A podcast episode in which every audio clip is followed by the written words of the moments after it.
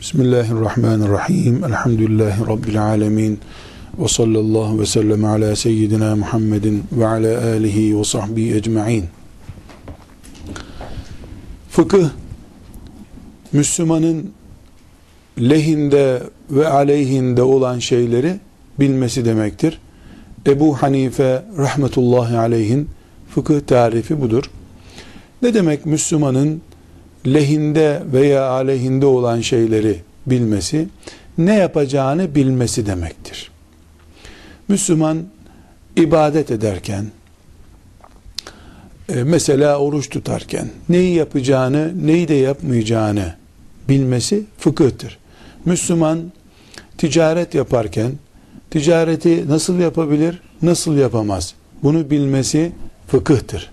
Müslüman evlenirken kiminle evlenebilir, kiminle evlenemez. Eş olarak görevi nedir, hakkı nedir, borcu nedir, bunu bilmesi fıkıhtır. Fıkıh kitaplarımız su ile başlar, miras ilmiyle biter. Ne demek bu? Yani insanın doğar doğmaz yıkanacağı suyun vasıflarından başlıyor, onu yaşatıyor, ölüyor, geride bıraktığı malını taksim ediyor ve fıkıh bitiyor. Fıkıh, insanın lehinde ve aleyhinde olan şeyleri bilmesidir, bu demektir. Dolayısıyla fıkhın ilgilenmediği bir pratik alan yoktur. Ziraatle de ilgilenir, ticaretle de ilgilenir, sanayiyle de ilgilenir. Sanayiyle nasıl ilgilenir mesela? Sanayi demek işçi çalıştırmak demek. İşçi çalıştırmaya ait haklar, görevler fıkhın alanına girer. Sanayiyle ilgilenir.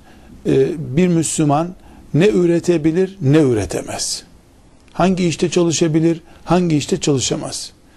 Bunu belirleyen kurallar da fıkıh kurallarıdır.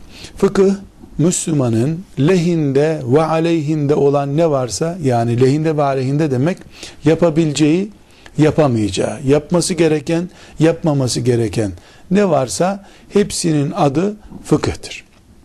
Fıkıh bunların hepsini kuşatan ilmin adıdır. Fıkıhla meşgul olan veya branşı fıkıh olan alime de fakih diyoruz. Fakih, fıkıh ilminde uzmanlaşmış alim demektir. Fıkıh ilmi, Kur'an-ı Kerim'i ve Kur'an-ı Kerim'in şerhi durumunda olan hadis-i şerifleri bilmekle öğrenilir. Ancak sadece hadis-i şerif bilmek ve Kur'an-ı Kerim'den fıkıhla ilgili ayet-i celileleri bilmek, bir kişinin fıkıh ehli, fıkıh uzmanı, fakih bir kimse olması için yeterli olmuyor. Neden? Çünkü Kur'an-ı Kerim'de fıkıhla ilgili yaklaşık olarak 500 civarında ayet-i celile vardır. Bunun dışındaki, yani bu 500 ayetin dışındakiler direkt fıkhın ham maddesi durumunda değildirler. Hadis-i şeriflerde de ahkam hadisleri on binlerce değildir. İbnül Hacer el Askalani rahmetullahi aleyh fıkıhla ilgili olacak hadisi şerifleri Buluğul Meram isimli bir kitapta toplamıştır. Bu kitapta da 1500 civarında fıkıhla ilgili hadis-i şerif vardır. Demek ki 1500 civarında hadis-i şerif, 500 civarında da ayet fıkhın ham maddesidir. Ancak bu 500 ayetle 1500 hadis-i şerif alt alta dizilip de bir kişiye öğretildiğinde bugünkü Müslümanın fıkıh ihtiyacını karşılayacak yeterli ham maddeyi vermez.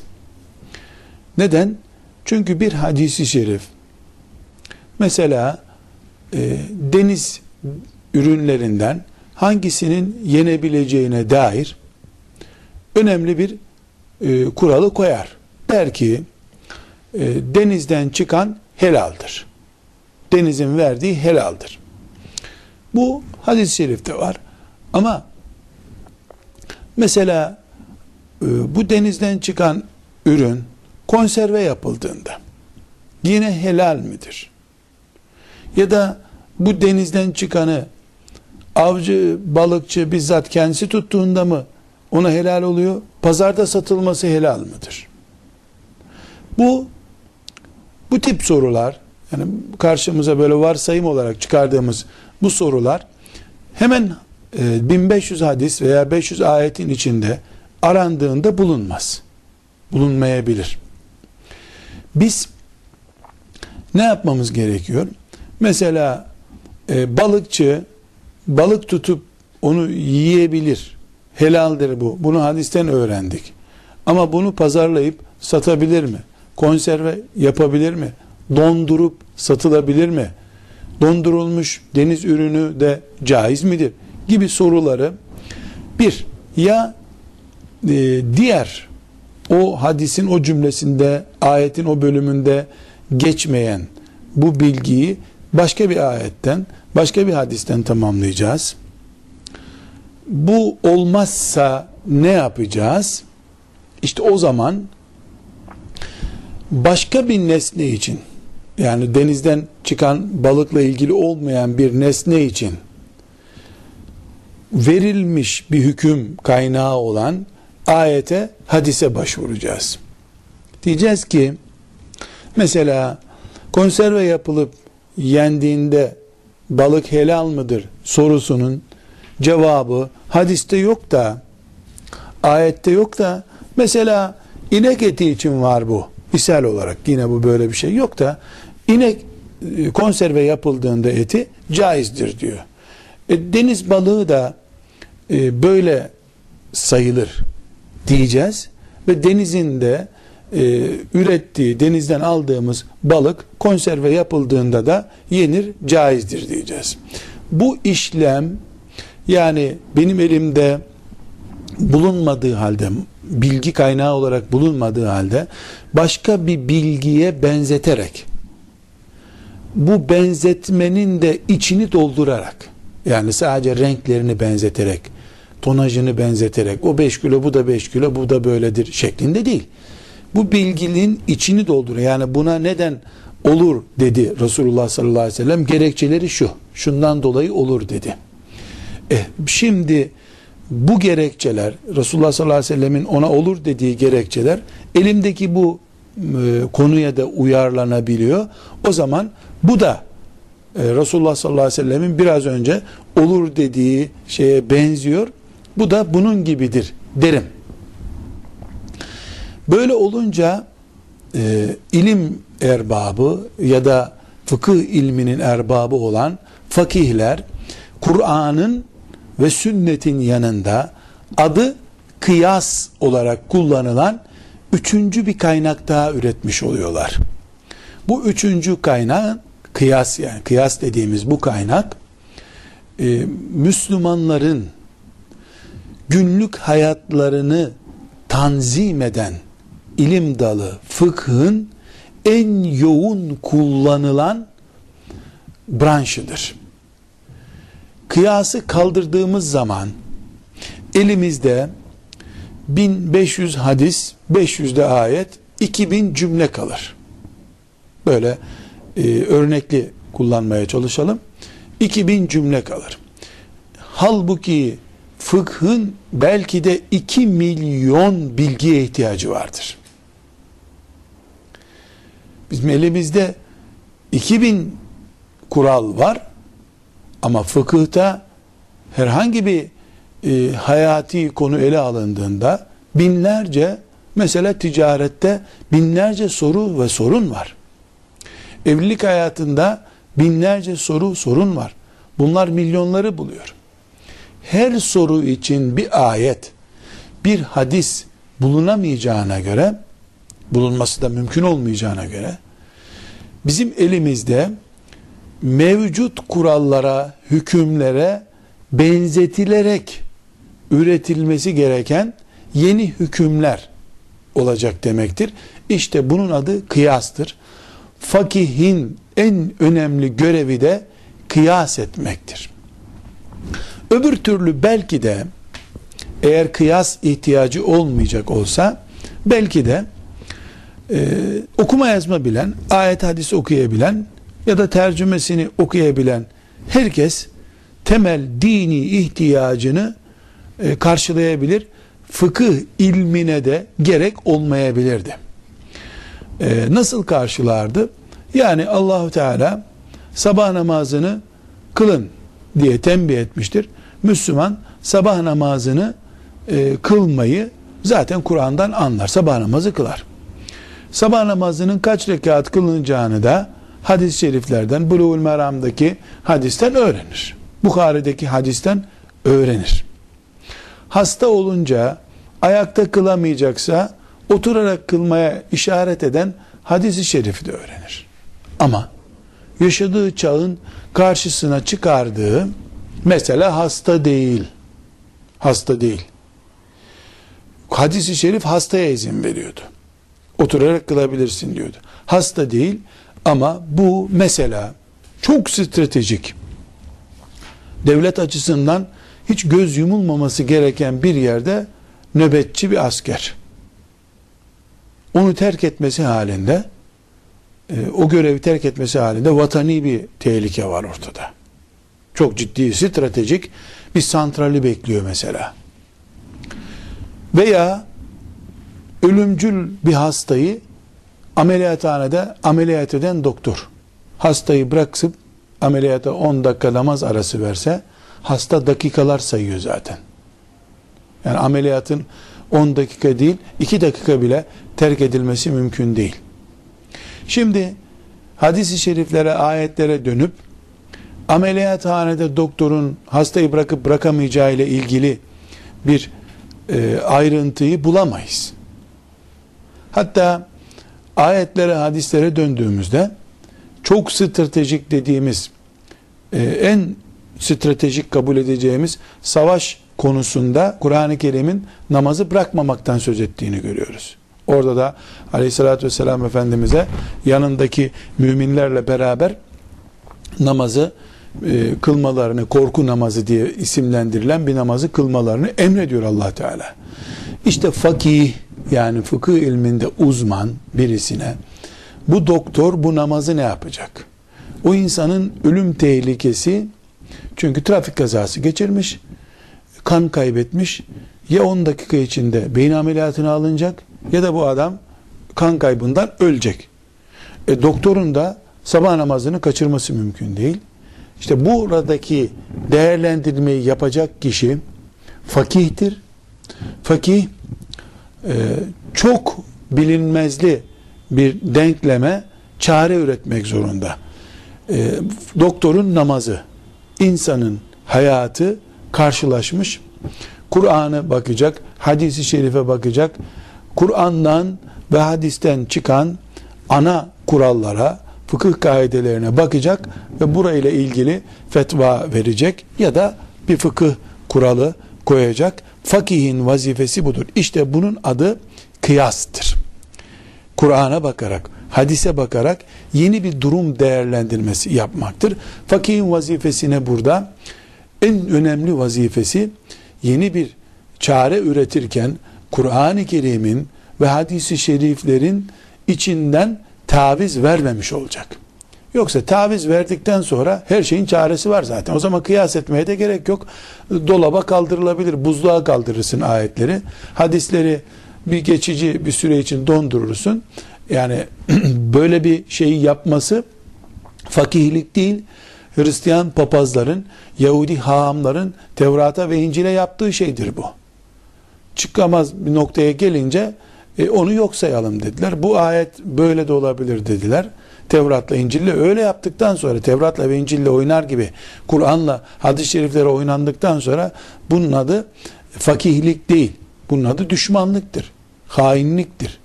Fakihin vazifesi Kur'an'ın azametini ve Kur'an'a bağlılığı, hadis-i şeriflere bağlılığı eritmemektir. Eritmemek hayatı da tıkanmış halde tutmamaktır. Demek ki tekrar sözümüze dönersek, fıkıh ilminin temeli Kur'an'dır, sünnettir. Bu Kur'an ve sünnetin yanında fakihin en önemli malzemesi de kıyas malzemesidir. Böylece fıkhın kaynakları 3'e çıkmış oldu. Bir kaynakta icmadır. İcma söz birliği demek. Söz birliği nasıl oluyor? Yine Kur'an ve sünneti taşırmamak, onun dışına çıkmamak şartıyla fakihler, ümmetin fıkıh kültürünü temsil eden şahsiyetleri bir konuda söz birliği ederler. Ve hiç kimse o söz birliğine karşı bir söz söylemez. Buna icma denir.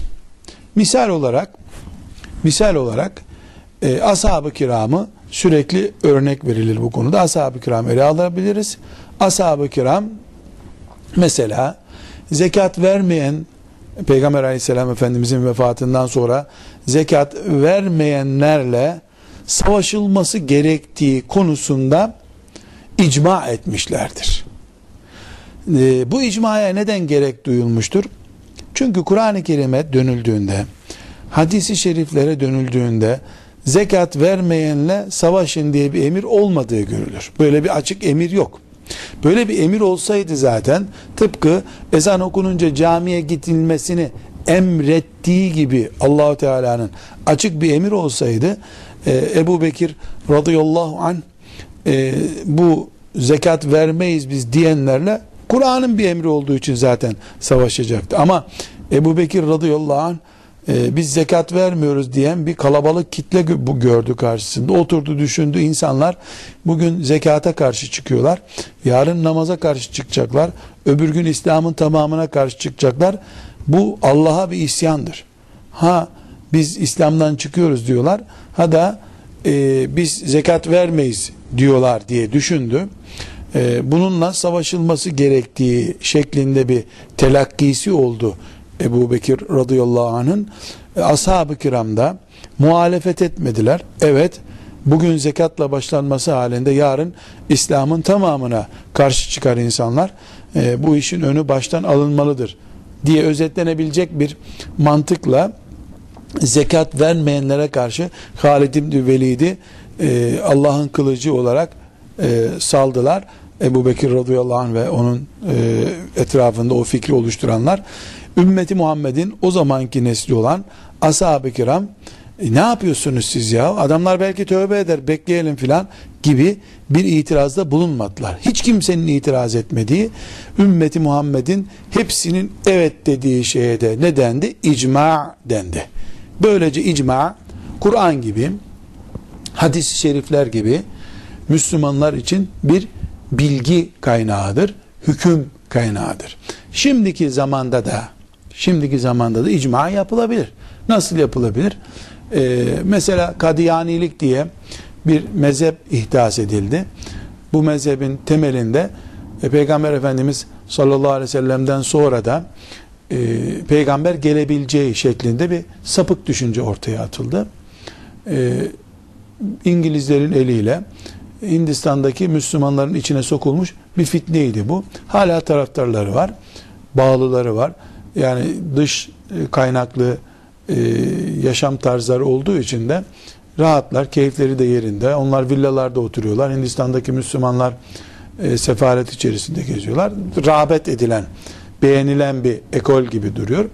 Müslüman alimler toplandılar. Bir kişi muhalefet etmeden, hiç kimse muhalefet etmeden hepsi İslam'la böyle bir mezhebin ilgisi yoktur dediler. İslam'la böyle bir mezhebin ilgisi yoktur dedi. Bu asrın şartlarında bir icmadır bu. Evet, Hz. Ebu Bekir radıyallahu anh'ın dönemindeki icma gibi değilse de bu asrın şartlarında bir icmadır. Şimdi bununla başka bir konuyu kıyas edelim. İcma düzeyindeki söz birliğiyle oy çokluğu arasındaki farkı görelim. Şimdi mesela Şiilikle ilgili de alimler toplanıyorlar. İşte Şiiliğin şu konuda yanlış olduğunu, mesela muta nikahında Şiiliğin batılı temsil ettiğini filan konuşuyorlar. O arada 100 kişilik komisyonda 2 kişi diyor ki ya muta nikahının aslında sağda solda delilleri vardır diyor. İmza atmıyor bu karara. Şimdi 100 alimden 98'i Şiiliğin tuttuğu dal çürük daldır, İslam'da böyle yoktur diyor. Bu güçlü bir görüş. Müslümanları bağlıyor bu. Ama icma değil. Niye? Öbür taraftan namaz kılan, ümmeti Muhammed'den olan 2 kişi bunun şöyle bir tarafı da olabilir diyor, şerh koyuyor. Ama Ebu Bekir radıyallahu anh'ın zekat vermeyenlerle savaşalım sözüne kimse şerh koymadı.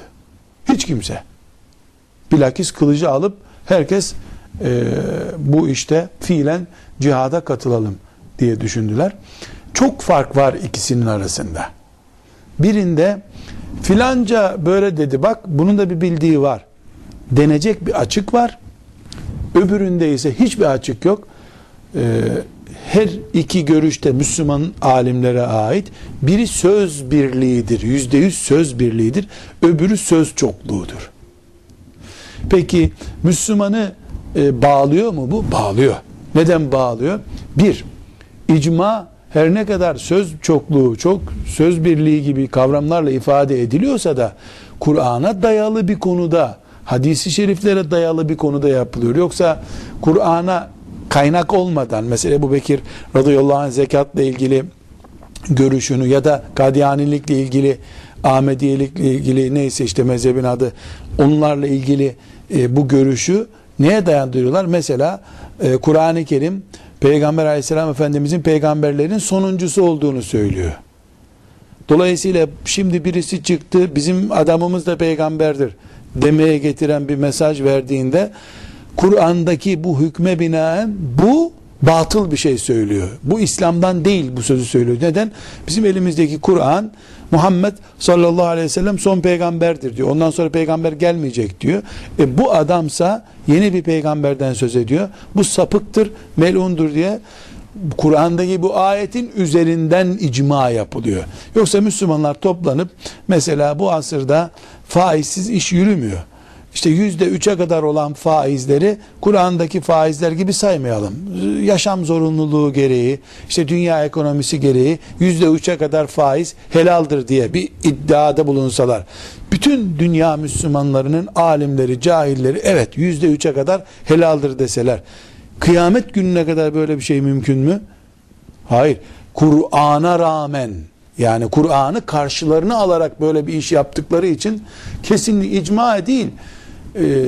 Yemin billah etseler böyle olduğuna gene bir değeri yok. Neden? Çünkü icma Kur'an'ı karşına alarak yapamazsın. Kıyas Kur'an'ı, hadisi şerifleri karşına alarak, yani orada söylenen bir şeyin tersini yaparsan Kur'an'ı karşına almış olursun.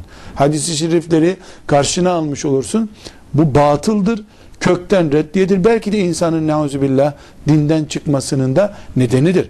İcma, kıyas, bunlar neye göre yapılır? Aslını Kur'an'a dayandıracaksın. Bu Kur'an'daki filan meseleye benzeyeceksin. Mesela Ebu Bekirler radıyallahu anhum cemiyen ne yaptılar? Allah dininden taviz verilmesini, dininden inkar bölümü olacak bir şeyin yapılmasını kabul etmiyor. Binaenaleyh Müslümanlar herhangi bir şekilde dinin hükümlerinden birini reddettiklerinde dinden çıkarlar. Bunu da toplu yaptıklarında bu bir savaş nedenidir. Savaş nedeni olduğuna göre bunlarla savaşılır deyip Kur'an'a dayanıp bu icmayı yaptılar ki bunun başka örnekleri de var. Ashab-ı kiram döneminde en kolay anlaşılır örnek olduğu için bunu konuşuyoruz. Yani Kur'an'ı karşıya alarak, hadisi şerifleri karşı cepheye koyarak ne icma yapılır, ne kıyas yapılır, ne de Müslümanlık kalır. İslam da kalmaz.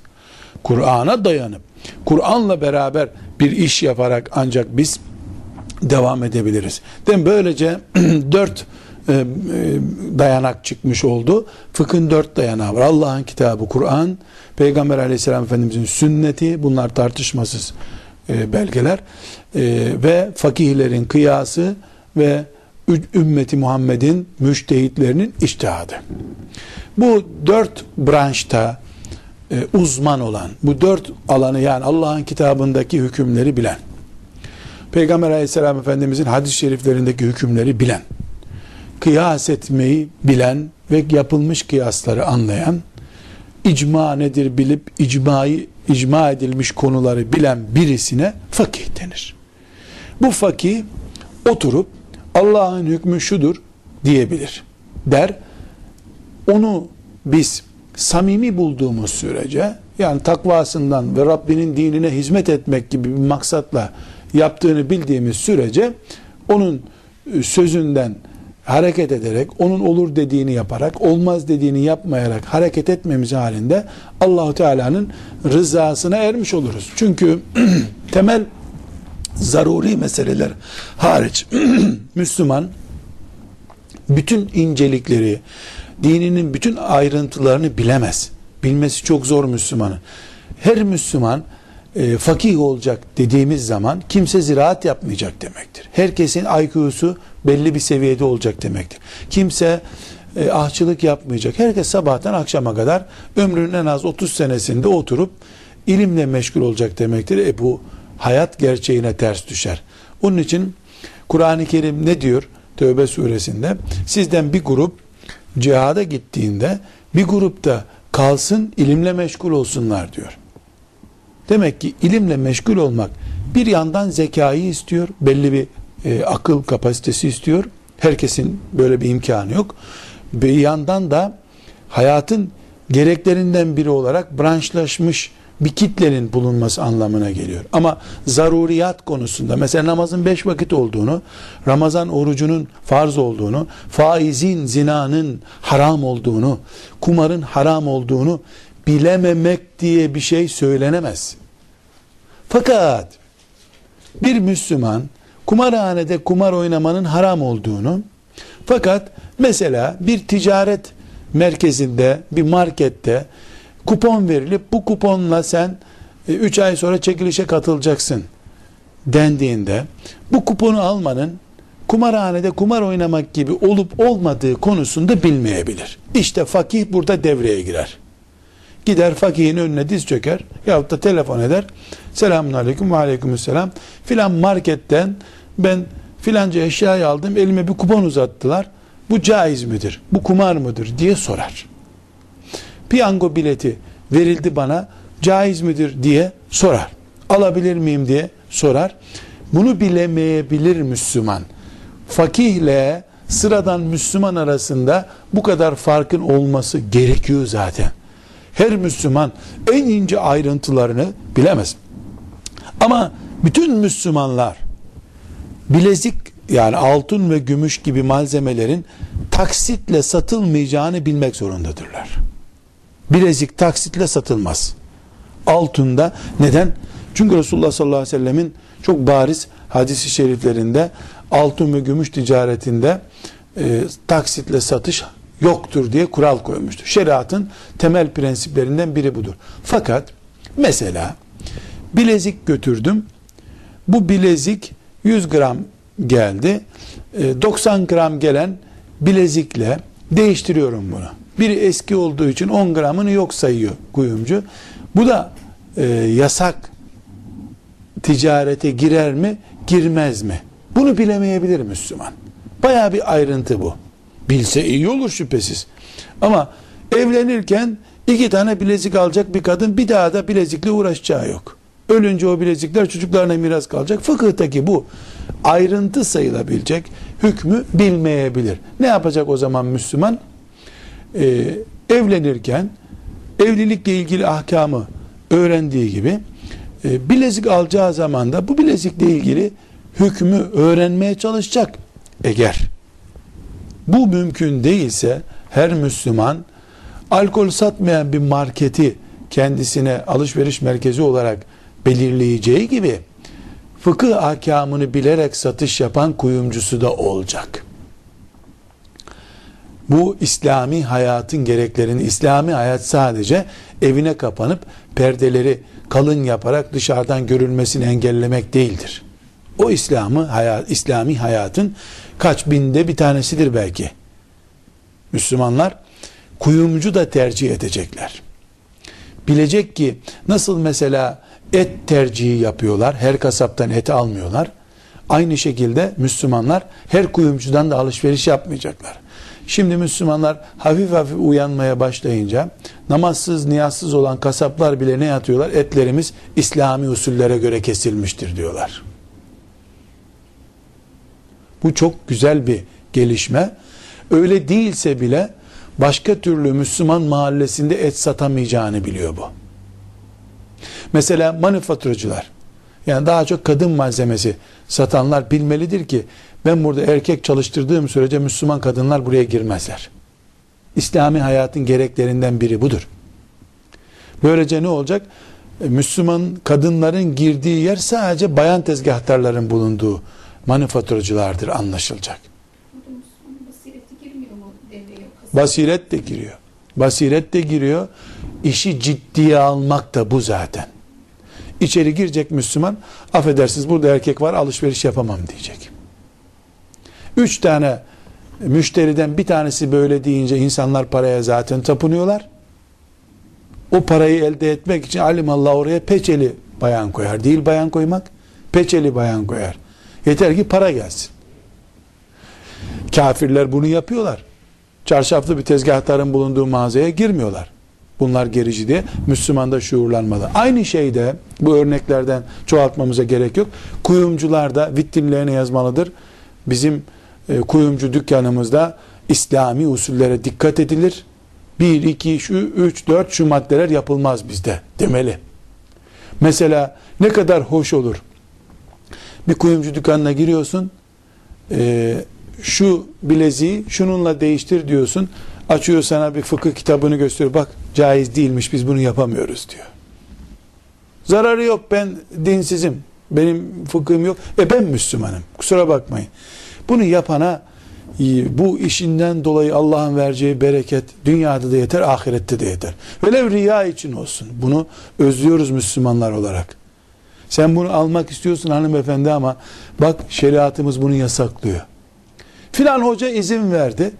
Biz her hocanın sözüyle hareket etmiyoruz. Bak koca büyük bir alim buna olmaz diyor. Kim olur diyorsa sen onun sözünü dinleyenden alışveriş yap. İşte dini hayatın her alanında yaşamak, ilmine kadar, son noktasına kadar dindar olmak budur. Benim çok sevdiğim genç arkadaşım vardı. Kuyumculuk yapıyordu. Çok da iyi bir ticareti vardı. Yani günlük servet kazanıyorum diyordu.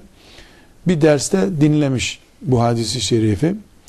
Dersten çıkarken dedi ki, hocam dedi, demek ki benim dedi ticaretimde sıkıntı vardı. Sen bilmiyor muydun bu meseleyi? Bilmiyordum dedi.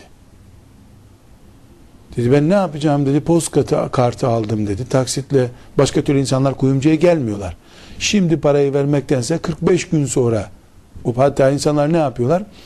Alıyor 5 tane bilezik post kartıyla, 45 gün sonra ödeyecek. Götürüp o 5 bileziği başka kuyumcuya satıyor. Mesela 50 bin liralık bir ticaret yapıyor. 49 bin liraya onları satıyor. Ondan şu kadar nakit para elde ediyor. O parayı götürüp faize yatırıyor. Faizden 51 bin lira alıyor. 1000 lira oturduğu yerden 10 dakika içinde kazanıyor. Misal yani böyle şeyler var. Bunun temelinde haram var. Dedi hocam çok sıkışığım dedi. Dedim benim bildiğim kadarıyla caiz değil. Halil Gönenç Hoca Efendi'ye git dedim. Bu konularda erbabı odur. Gitti. Hiç yavrum bunu sorma demiş. Bu caiz değil. Post kartıyla kuyumcuda alışveriş yapılmaz. 24 saat içinde kuyumcu dükkanını kapattı. 24 saat içinde. Hatta ben dedim ki bir süre tanı, zarar etme. Ben dedi haramla dedi kendime süre tanıyamam dedi. Şu anda o kardeşimizin çok büyük bir sanayi tesisi var. Zarar ederek kuyumcu dükkanını kapattı. Gözlerimle senelerdir onu izliyorum. Allah Teala mahcup etmedi onu. Onlarca işçisi var. İhracat yapıyor. Hatta diyor ki bana, yani hocam diyor, orada kazandığımın kat katını kazanıyorum ve daha patron edasıyla kazanıyorum. Orada esnaftandım diyor. Bu tabi böyle de olmayabilir. Ama Müslüman Rabbinin haram ettiği bir şey uğruna 3 ay aç kalsa ne olacak? Dini yaşamak ne demek? Ne kadar, nasıl biz dinimizi yaşayacağız. Tekrar meselemize dönüyoruz. Müslüman zaruri meseleleri bilmek zorundadır. Alkolün haram olduğunu bileceksin. Ama bir bayan evdeki hoşafı balkonda unuttuğu için o hafif alkollendi. Bunu haram olduğunu bilmedi. Olabilir. Olabilir. Çünkü gerçekten ayrıntı gibi bu. Ama üstünde alkol vardır yazan bir şeyi de caiz mi değil miydi? Şarap diye satılmıyor. Ne diye satılıyor bu? İşte filan tür içecek diye satılıyor. Üstünde alkol yazıyor ama bunun. Şu kadar alkoldür diyor. Bunu bilmemek diye bir şey olamaz. Zaruri konuları, yani Allah'ın böyle büyük işaret taşlarıyla önümüze koyduğu şeyleri bileceğiz. Gerisini bilmeyeceğiz. Öyle mi? Hayır. Gerisini öğreneceğimiz meseleler olarak saklayacağız. Bilmemek gene yok. Ama ansiklopediye müracaat ederek, fıkıh kitabına müracaat ederek, bir fakihe müracaat ederek. Demek ki 4 kaynağı var fakihin. Fakihin 4 kaynağı: Kur'an, Resulullah sallallahu aleyhi ve sellem'in sünneti, kıyas yolu. Yani kıyas neydi? Tekrar edelim. Bilinen şeylere bilinmeyeni kıyas etmek. Bilinmeyen bir mesele var. Bu buna uyuyor. Hah, bu da budur diyoruz. Bunu sıradan Müslüman yapabilir mi? Yapamaz. Başına gözüne karıştırır bu işi. Ondan sonra icma var dedik. İcma binlerce meselenin içine girdiği bir konu değil. Yani 3-5-10 mesele icma ile sabittir. Bu düzeyde fıkıh bilgisi olana fakih denir. Fakihlik yüksele yüksele içtihat seviyesine kadar yükselir ve müçtehit fakih olur insan. Müçtehit fakih. Müçtehit fakih ne demek? Önüne Kur'an'ın ayetleri konduğunda, hadis-i şerif konduğunda onlarla ilgili hiçbir ayrıntıda kusur etmeyecek düzeyde canlı bilgi sahibi ve bunlardan yeni yeni hükümler çıkarabiliyor. Bu 4 esas kuralından dolayı çıkarabiliyor. Ümmeti Muhammed'in içinde gitgide azalan bir müçtehit sayısına rağmen binlerce müçtehitten söz edilebilir. Özellikle ashab-ı kiramın içinde onlarca müçtehit vardı, ama onlarca, yüzlerce değil, onlarca müçtehit vardı. Tabi'in neslinde yüzlerce müçtehit oldu. Tebe-i tabi'in neslinde binleri buldu bu rakam. 3. 4. asırda müçtehitler büyük hizmetler, büyük gayretler yaptılar. Daha sonraki asırlarda o önceki müçtehitlerin birikimi Müslümanlara yeterli olduğundan ve diğer bazı siyasi ve coğrafi nedenlerle Müslümanlardaki müçtehit sayısı azaldı, ama fakih sayısı çoğalmaya devam etti. Çok fıkıhla meşgul olunuldu. Son dönemlere gelindiğinde fıkıh erbabı, fakih sayısında da azalma oldu. Müçtehitlik hemen hemen nadirat seviyesine düştü. Hatta artık müçtehit yoktur, müçtehit olmaz diye görüşler de ileri atılacak şekilde müçtehit kıtlığı yaşandı. Müçtehit kıtlığı demek, Müslümanların dinleriyle olan pratik bağlarının zayıflaması demek. Çünkü hayat sürekli yenilenerek devam ediyor. 15 gün önce olmayan, 15 gün sonra ortaya çıkan yüzlerce sorun var. Din bunların hepsine cevap verecek kapasitede ve yetenekte, ama bunu sıradan cami imamlarının, din dersi öğretmenlerinin yapması mümkün değil. Ağır fakihlerin, ağır müçtehitlerin altından kalkacağı yük bunlar. Böyle kimseler olmayınca din bir yandan deyim yerindeyse çoluk çocuğun eline düşüyor. Bir yandan da yenilenen hayat sorunlarına cevap veremediği için ya da Müslümanların böyle bir himmeti de olmadığı için insanların dinden alakasız sürdürdükleri yeni yeni konular çıkıyor. Bankaya bulaşıyor, işte ekonomik, sosyal sorunlar cevabını bulamadığı için Müslümanlar düğünlerini kendilerine göre yapmaya başlıyorlar. Çocuklarını özel zevklerine göre yetiştirmeye çalışıyorlar. Müslümanların bir bayan doktora ihtiyacı oluyor. Bununla ne yapacaklarını bilemiyorlar. Sıradan insanlar olurdu olmazdı şeklinde konuşuyorlar. Biz buradan şu sonuca geliyoruz. Ümmeti Muhammed'in hiçbir dönemi müştehitsiz kalmamalıdır. Aksi takdirde sorunlar karşısında bocalar Müslümanlar. Müştehit olmasa bile iyi fakih kadrolar muhakkak bulunmalıdır. Bu da neyle ancak olabilir? On binlerce zeki çocuğun 5 yaşından itibaren 4 yaşından itibaren fıkha, yani Allah'ın dinini hazmetmeye, özümsemeye adanmış olmalarıyla ancak mümkündür.